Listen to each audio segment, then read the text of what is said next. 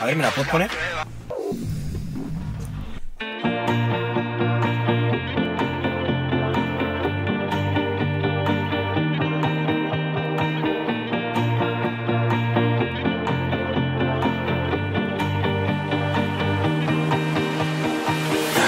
Leyendas del lugar que no estaba de moda y lo pusimos a brillar más que aquellas farolas.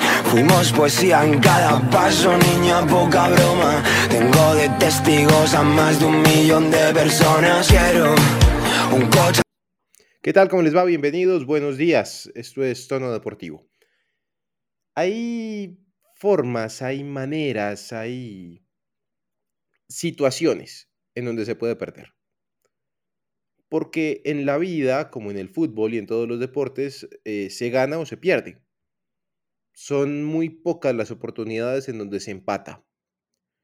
Por consiguiente, hay que saber ganar, hay que saber afrontar con dicha, pero sobre todo con serenidad y responsabilidad cada una de las victorias, pero también hay que saber perder. Y cuando se pierde, hay sobre todo que afrontar la situación adversa. Y afrontar la situación adversa no es simplemente salir a desmentir informaciones que hay o salir a buscar culpables. Es aceptar una responsabilidad, es saber que algo anda mal y reconocerlo. Algo que en el Santa Fe no ha habido. Sí, a ver, que Santa Fe clasificara a los ocho hace rato se sabía que no lo iba a lograr. Eso está claro. Desde que llegó Eduardo Méndez a la presidencia del cuadro cardenal, su premisa ha sido una sola. Recuperar el dinero que invirtió en su momento y luego irse. Así de sencillo. En cuanto a lo deportivo, pues, a ver, que pase lo que tenga que pasar, que el equipo entre o no entre, al final, pues a él ni le va ni le viene. Él requiere su dinero. Eso está claro. Por consiguiente, proyecto deportivo en el cuadro cardenal no hay. Dicen que se va Fainer Torijano. Hace rato no quiere estar en el equipo cardenal. Omar Pachón lo había dicho hace año y medio. El jugador estaba buscando una salida, el Nacional lo quiso, finalmente no se fue, porque no llegaron a un acuerdo, porque pedía mucho y el Nacional no estaba dispuesto a pagar tanto. Que se vaya. El que no quiera estar, que no esté que se quedan Mejía y Sánchez para el próximo año, al menos de momento, porque amanecerá y veremos. Seguramente Nacional irá por Mejía, un tipo que fue el más destacado de todo el Independiente Santa Fe. Que llegan dos nuevos patrocinadores, pero pues eh, si se va a utilizar el dinero de los patrocinadores para pagarles a jugadores como Aldair Valenciano, y no hay nada contra Aldair Valenciano, debe ser buen hijo, buen padre seguramente. Pero pues un jugador de segunda y tercera división del fútbol centroamericano, cuya, pues cuyo gran logro era ser hijo del bombardero Iván René, porque llegó sin mucho preámbulo, llegó sin muchos títulos, llegó sin, sin charreteras al cuadro cardenal y no jugó ni un solo minuto, pues desgraciadamente es perder la plata. Ahora hay un problema más grave, hay un problema más serio. En lo deportivo las cosas no se dan porque no se dan. Así de sencillo. Porque a veces las cosas se dan, otras veces no. Uno puede tener muy buenos jugadores o no. Con muy buenos jugadores puede perder y con muy malos jugadores puede ganar. Pero cuando las cosas desde la cabeza están mal, en lo deportivo es prácticamente imposible que salgan bien. Ah, pero es que el señor Méndez ha sabido aguantar la situación financiera del Independiente Santa Fe administrando con nobleza la pobreza, que es su discurso. Si desde el principio se por debajea al equipo, diciendo que se administra pobreza, porque es que recuerde que pobre no es el que no tiene dinero, pobre es el que no tiene ideas, el que no tiene sueños, el que no tiene ilusiones, el que no tiene historia. Y Santa Fe puede carecer de dinero porque toda la vida ha carecido de dinero, pero todo lo demás le sobra. Quiero quiero decir que es al lugar el comentario que hizo mm, el exministro Rafael Pardo. Méndez se tiene que ir del Santa Fe. Y se tiene que ir porque no puede uno tener un presidente en un equipo que diga que está administrando pobreza cuando el equipo es mucho más que el dinero.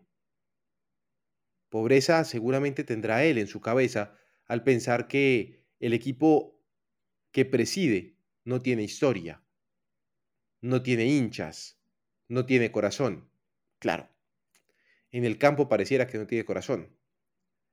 Pero como el señor Méndez no se va a ir sino hasta cuando todo el dinero que invirtió lo tenga de vuelta, pues allí seguirá. Se dio a conocer el fin de semana que llegaría el profesor Cardetti, el que sacaron del Bogotá Fútbol Club. Una cosa es dirigir el Bogotá Fútbol Club y otra muy distinta es dirigir un equipo de primera división. Sea cual sea, llámese como se llame. Que no vaya a pasar lo de Patricio Camps. ¿Lo recuerdan? Yo creo que lo recuerdan, y si lo recuerdan más tardecito, Juan David Forero seguramente les recordará quién fue Patricio Camps y qué fue lo que sucedió con él el otro era asistente de Peckerman, que era el preparador de delanteros, y que llegó al Independiente Santa Fe bajo la tutela del señor Juan Andrés Carreño. Llegue Cardetti o no, porque pues el Santa Fe ante la furia inmesurable, intrínseca y visceral de sus hinchas cuando se enteraron del tema, sacó un comunicado en donde dijo que no, no, no, que no, no estaba nada firmado, pues llegue o no llegue Cardetti, el que llegue la tendrá muy difícil. Porque pareciera que están contratando por contratar y no porque tienen un buen proyecto deportivo. A mí me preocupa.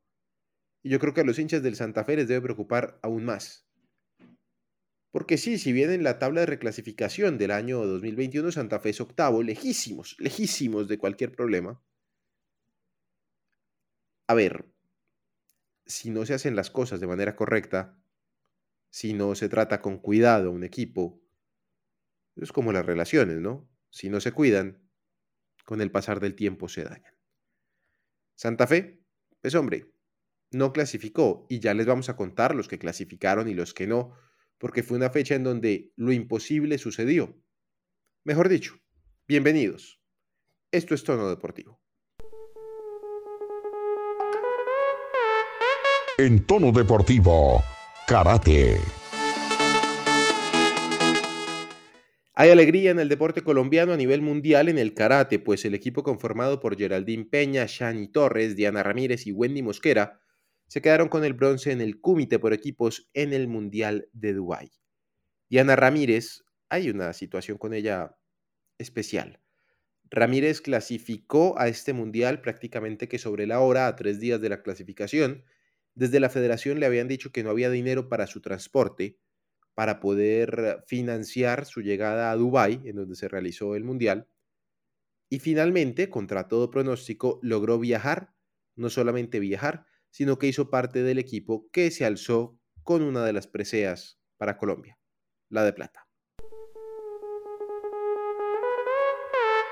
En tono deportivo, hockey. En Estados Unidos se disputó el Panamericano de Hockey sobre patines. El torneo tuvo en competencia tres categorías, femenino, juvenil y mayores masculino, en donde el gran campeón de todo fue Chile. Colombia terminó segundo en todas las categorías.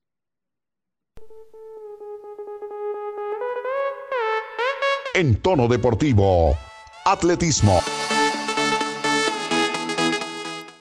La Liga de Atletismo de Cundinamarca confirmó que para el sábado 27 de noviembre se realizará el Campeonato Departamental de Cross Country con seis categorías.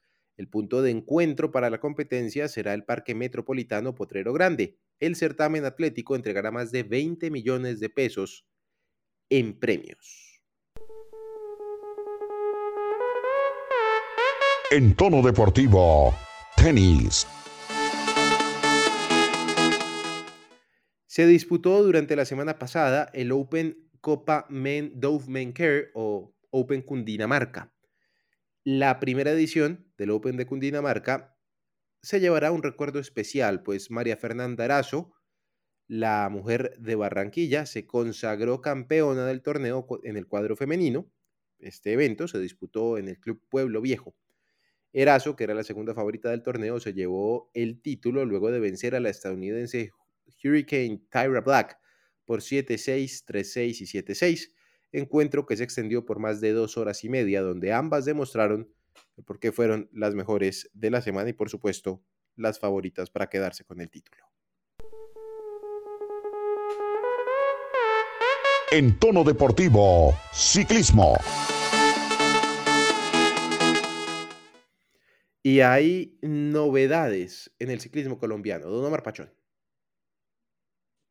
Alejandro, buenos días, buenos días para mis compañeros, para todos los oyentes de Tono Deportivo que nos escuchan a través de la emisora y a través del podcast.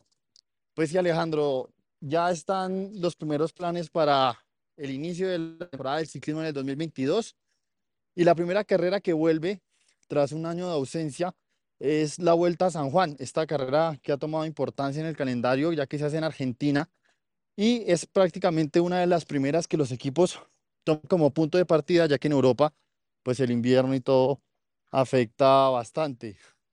Esta competencia va a contar con la presencia de equipos como el Ineos, el Dukugnik, también estará el equipo de Peter Sagan, el Total Energy, que es de segunda división.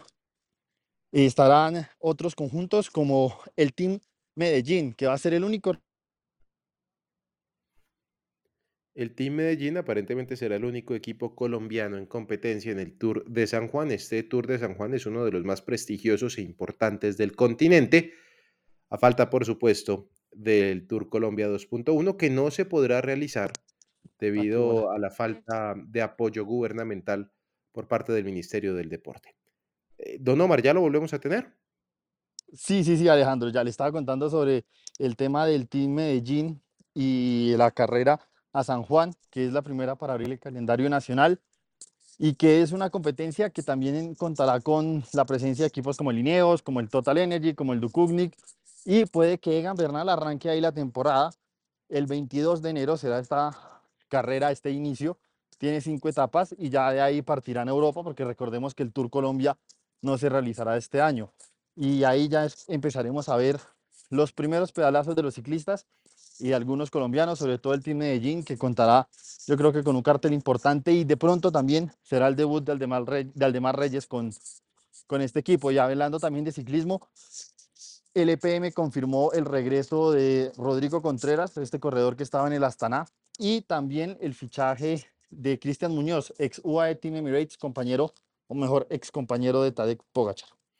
Óigame, hablando precisamente del Tour Colombia 2.1, que les mencionaba, no se pudo realizar, como nos contó Marpachón, por, no por falta de gestión, ¿no? porque la gestión se hizo, sino por falta de, de apoyo, de cierta manera por parte del gobierno, del Ministerio del Deporte, el gobierno colombiano anunció con bombos y platillos el presupuesto asignado para el deporte nacional en 2022.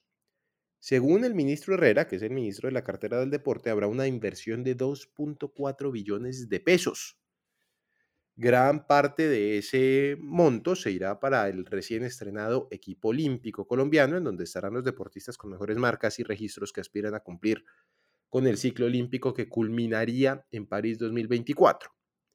También desde el Ministerio, por supuesto, y desde el Comité Olímpico Colombiano tendrán que liderar todo un proceso en donde van a realizar la selección de deportistas para liderar el recambio generacional. La pregunta, Omar, es, de esos 2.4 billones de pesos que le asignaron supuestamente al deporte colombiano, porque hay que ver cuántos se ejecutan en realidad, ¿cuánto necesitaban los señores del Tour Colombia 2.1 para poder realizar el evento? Se, contaba siempre con los 5 mil millones, Alejandro, con 5 mil millones que se da por ah. parte del, del gobierno. Pero de los 2.4 billones, nada para el ciclismo en, Colom en el Tour Colombia, ¿no? No, nada, mil, 1.500, 1.500 millones ah, aprobaron. Está bien, quién sabe qué pasaría con los otros 3.500 que ya estaban destinados para ello. Seguiremos contándoles. En tono deportivo, golf. Pues Juan Sebastián Muñoz logró su primer top 3 de la temporada como tercero del RCM Classic. El golfista colombiano que tuvo una destacada actuación en los Juegos Olímpicos de Tokio 2021 tuvo una semana buena que culminó el día de ayer en el torneo del PGA Tour en el cual se ubicó en la tercera posición tras una ronda final de 65 golpes menos 5 por debajo del par que lo dejó en menos 18 en total luego de toda la competencia. Solamente tuvo un bogey en el hoyo 5 y completó su tarjeta del día domingo con 6 birdies en el hoyo 1, 9, 10, 14, 15 y 17 que aparecen poco frente a los que parecen realmente poco frente a los 64, es decir, menos 6 por debajo del par del vencedor Tyler Gooch de los Estados Unidos. Tercer puesto para Muñoz, nada despreciable por supuesto, y también aprovechemos este momento de golf para mencionar que Tiger Woods el número uno de la historia del golf, ya volvió a pegarle la pelotica luego del terrible accidente que vivió hace un par de meses en las carreteras estadounidenses. En tono deportivo, bolos. Hay torneos de bolos que duran semanas, Omar, y parece que seguimos teniendo representación en ellos. Así es, Alejandro, tenemos muy buena cosecha en este, en esta disciplina y sobre todo con eh, eh, la categoría senior. Y es que eh, el día de mañana, el martes, estará jugando primero la final de damas, donde tenemos en la final a la clasificación de dobles y estarán Nora Delgado y Beatriz Artega. Y en el tercer lugar estarán Luz Marina de Riveros y Yeira Perea que se colgarán alguna de las medallas y pues eh, esperemos le vaya muy bien a esta delegación mañana. Y no solo en la categoría femenina, porque en hombres, la pareja conformada por Heriberto Flores y Julio Soto en la categoría Grandmaster clasificaron a la final de este campeonato que se disputa en Dubái. Recordemos, la final será mañana martes, donde se definirá el color de la medalla que se traerá nuevamente a, a Colombia. Y en la categoría señor femenino, eh, entre los 32 de, las 32 del Match Place. En el puesto 19 quedó Luz Estela Gómez. En el 24, Gloria Inés Arango. 30 para Amanda Galeano. Y en el 31, Sandra Silva. Y pues disputarán ahí eh, ese, ese importante puesto. Y recordemos que también en el tercer lugar a disputar medallas de esta modalidad individual, Beatriz Ortega está ahí. Eh, esta es su segunda medalla de participación en el Mundial, ya en una categoría senior femenina. En tono deportivo, automovilismo. Y hablamos de automovilismo rápidamente. Hay que decir que Lewis Hamilton ganó en el Gran Premio de Qatar, que se disputaba por vez primera. Segundo quedó Max Verstappen de la escudería Red Bull. Tercero, Fernando Alonso, que alcanzó su podio número 98 el Mundial de la Fórmula 1 se aprieta, pero eso lo tenemos mañana con más información, mucho más explicada por los expertos de tono deportivo en el automovilismo. En tono deportivo, fútbol. Y como lo prometido es deuda, pues llegamos a hablar del fútbol profesional colombiano. Se disputó la última jornada del rentado regular en donde la Equidad derrotó 2 por 0 al Bucaramanga, Patriotas derrotó 3 por 0 a Jaguares, Tolima derrotó 3 por 1 al Deportes Quindío, Santa Fe cayó inexplicablemente en el Campín y de manera absurda contra Águilas Doradas 1 por 0. El América hizo lo imposible, eh, desafió al destino y derrotó 5 por 1 al Deportes Pereira. Junior igualó un tanto con Alianza Petrolera, mientras que Millonarios y Atlético Nacional eh, pues cayó el Atlético Nacional, tres goles a uno, 0 por 0, terminó Deportivo Cali y Once Caldas. Pasto y Medellín igualaron a un tanto y Huila se impuso 1 por 0 ante Envigado, despidiéndose de la primera división del fútbol colombiano. Don Juan David Forero, ¿cuál es la situación del Independiente Santa Fe? Pero ojo, no se me vaya a extender mucho. Yo sé que hay, hay rabia, hay tristeza, hay desazón, hay crítica, pero también tenemos ocho equipos que hay que analizar punto por punto de lo que ha sucedido. Buenos días. Hola Alejo, ¿qué tal? ¿Cómo va todo? El saludo para usted, para Omar, que lo veo por ahí conectado, y a todos los que están siempre ahí pendientes de tono deportivo. Y bueno. Y bueno, parece que Se ha quedado sin habla el señor. Juan David. Ya Claro, quedó un título. Sí, no. Se quedó sin habla Claro, Juan David. estaba teniendo acá una, una pequeña dificultad. Ahora sí, Adelante. como le decía, sí, ya, perdóneme usted. Ya, eh, a ver, ¿qué, qué balance deja un poco este tema realmente? Se queda sin, sin posibilidad en la liga, que era quizás lo más importante para Santa Fe. El tema de, de la Copa Sudamericana se termina diluyendo. Y aunque el Sí, no. Tenemos un problema con, con la conexión del señor Forero que ya la vamos a solucionar. Les dejamos para el final lo del Independiente Santa Fe. Sobre todo porque él tiene información y noticia de primera mano de lo que va a pasar de aquí en más. Don Omar, ocho fueron los clasificados, Nacional primero, segundo Millonarios, tercero el Tolima, cuarto el Junior, quinto Pereira, sexto Petrolera, séptimo Deportivo Cali y contra todo pronóstico, contra todo y contra todos, y por supuesto, un técnico que estaba muerto pero revivió, el América de Cali. Sí, sí, Alejandro, una fecha eh, apasionante por lo que se peleaban. Lo único que se definió antes fue el descenso, se definían cabezas de serie, se definía la entrada a los ocho. eh, fue, fue una fecha bastante interesante, tuvo muchas emociones y la mayor, yo creo, la del América, la del América de Cali, porque yo tenía ese, ese presentimiento de que América podría ser la épica, es un equipo grande del fútbol colombiano. Y ojo, que es que sí, el América venía con tumbos y todo, pero ya se les metió a la fiesta. Y así fue cuando clasificaron con Juan Cruz Real, que entró por detrás, a escondidas y pum, dio la sorpresa. Así que eh, e- e- es un alivio gigante para Juan Carlos Osorio, además porque se va a respetar el comunicado, yo creo. Si clasifica, sigue y clasificó.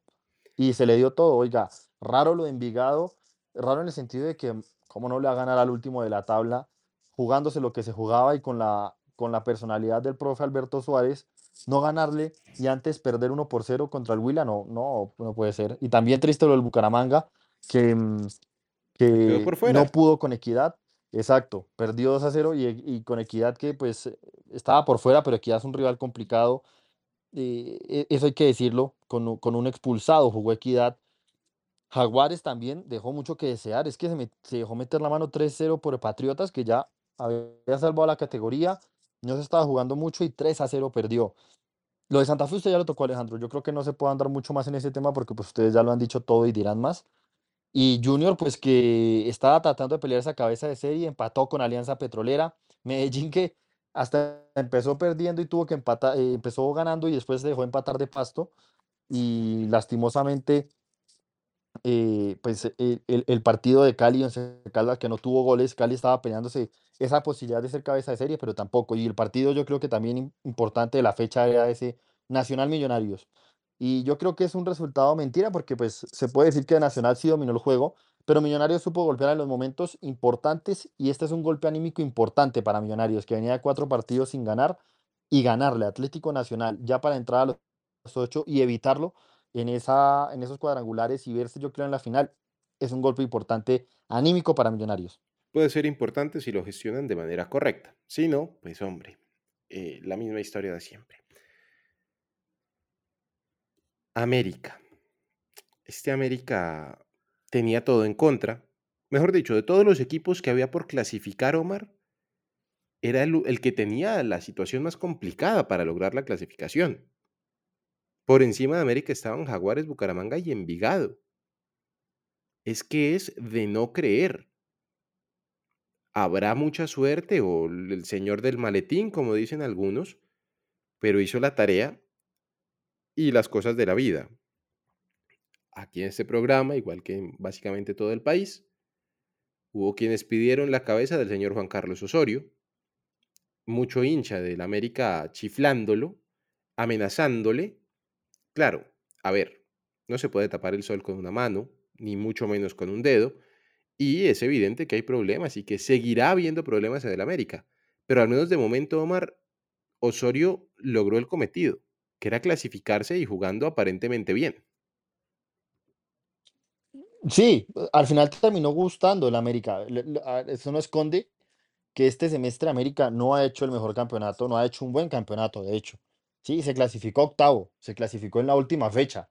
y se clasificó con ese número mágico que era 29. Yo decía 28 y goles, Santiago decía 29 y goles, al final fue 29 cerrados, el número mágico.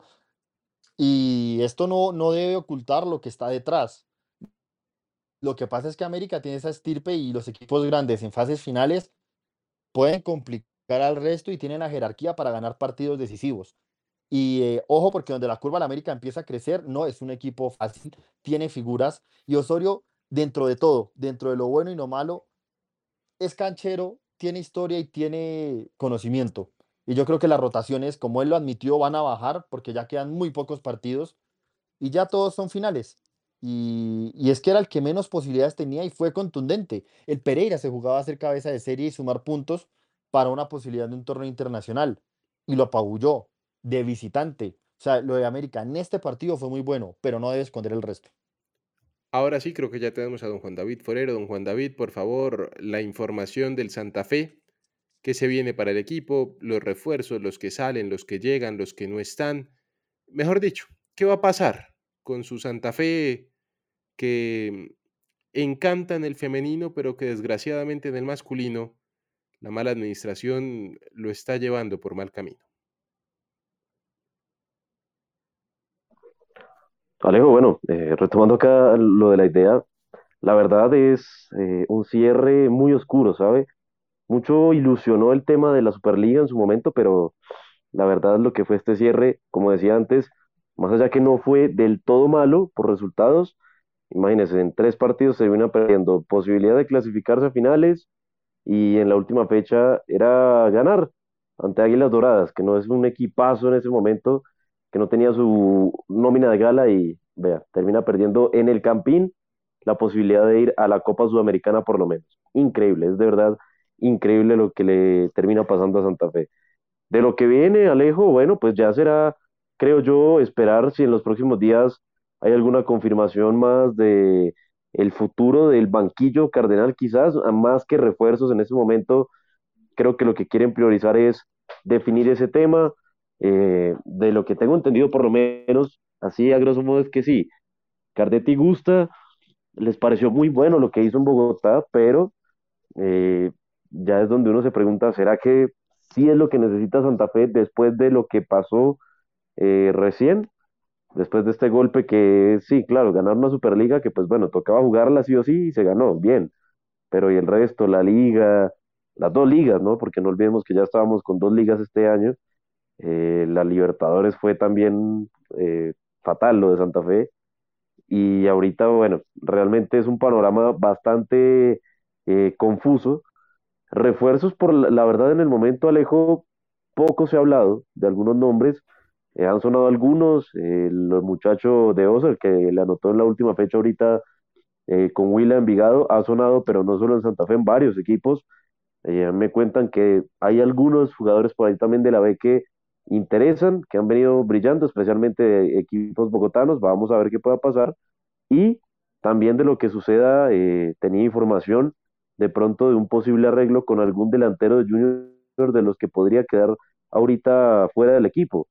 Se hablaba de Carmelo Valencia, de Cristian Martínez Borja, pero realmente no, como le digo, Alejo, acá lo que más se han dado es buscar definir qué va a pasar, si se quedará o no Grigori Méndez, que después de esto creo que no va a ser así, y el tema de, de lo que vaya a suceder ya con el plantel, bueno, eso lo adentrarán y seguramente lo quieren hacer ya una vez tengan al técnico elegido para que el propio técnico y obviamente eh, los directivos organicen lo que vaya a ser ese proyecto 2022 local, porque para Santa Fe, se, como dicen por ahí, se le olvidó ganar las últimas fechas y como dicen por ahí también, se quedó sin el pan y sin el queso y solo con una Superliga que de poco y nada le sirvió. Santa Fe, fijándose en los, en los refuerzos de la B. Ese es el presidente que tiene Santa Fe. presidente de la B. Es, para lo que les alcanza Alejandro de cierta forma, y no lo digo solo por lo económico, digo por el planteamiento dirigencial, y yo creo que algo corto, como fue un error, lo de Millonarios presentando a Montero, para mí fue un error, eh, porque el jugador tenía contrato con el Tolima, podía seguir jugando y, y, ir a la selección Colombia, para mí fue un craso error haberlo anunciado. Para mí también, pienso yo, fue un error dejar filtrar lo de Cardetti no era el momento, el equipo se estaba jugando un cupo y habían posibilidades. Y dejar filtrar eso, a ver, si usted como entrenador, sabiendo que tiene esas chances, que lo puede clasificar, que viene a ganar una Superliga, Oli, no me van a dejar posibilidad de poder dirigir más adelante si lo hago bien, eso mata todo el aspecto, todo el, el, el sentimiento y la emoción desde el aspecto del cuerpo técnico. aunque fíjese ahí también, Omar, y la verdad, si le soy muy sincero, es una percepción personal.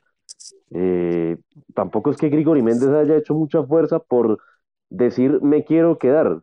Puedo estar equivocado, pero yo lo escuché eh, un par de veces hablar en medios, en radio especialmente, y le preguntaban por el tema y lo, zafaba- lo sacaba ahí por un ladito, la tangente, vamos a ver, no sé, no he hablado con Eduardo Méndez al respecto, entonces también creo que ante eso me parece a mí también que, a ver, si por lo menos le diste un título en menos de, así sea el título que poco le significó ahorita a Santa Fe, no sé, yo de Grigori Méndez hago alguna presión, venga, eh, ¿qué pasa acá? Tenemos, conozco a varios de los del plantel, los dirigí en juveniles, no, sé, vamos a montar un proyecto, pero realmente eh, también lo que decía Alejo, esa visión de lo colectivo, de grupo como Santa Fe, desde obviamente Eduardo Méndez pa- pareciera que importara algunas otras cosas más que lo deportivo, sí, claro, el tema de Alex Mejía sirvió, eh, es un jugador que si se dieran bien las cosas, Eduardo Méndez dice que sigue, como dicen por ahí, amanecerá y veremos, porque es Santa Fe, pero realmente, en serio que desde la cabeza hasta ahorita el cuerpo técnico, que sí, que son interinos, lo que sea, claro, pero al menos demuestre como ese interés de decir, oiga, sí, sueño con quedarme acá, sueño con triunfar en grande, no se le percibió eso a- al señor Grigori Méndez, que habrá que ver si ante Águilas dirigió su último partido, vamos a ver, pero sí, total, concuerdo con el tema de lo de Cardetti, creo que no fue lo mejor dejarlo filtrar, pero incluso, y no sé si ustedes lo vieron, compañeros, pero también el tema, por ejemplo, el último comunicado que sacó Santa Fe respecto al tema fue redactado, no sé, con los dedos de los pies, no, no tengo ni idea, pero muy desafortunado y la verdad, la situación parece que, como les decía, el panorama está más oscuro que claro y pues así complicado ante lo que viene. Sí, la verdad muy compleja la situación que va a vivir el Independiente Santa Fe con técnico de la presidente de la B. Rápidamente la información que queda para el fixture de los cuadrangulares en el grupo A está Nacional, Junior y Pereira, además del Cali. En el grupo B, Millonarios, Tolima, Alianza Petrolera y América de Cali. El fixture de primera fecha, Nacional contra Junior, Cali contra Pereira, América contra Millonarios y Alianza Petrolera contra el Tolima.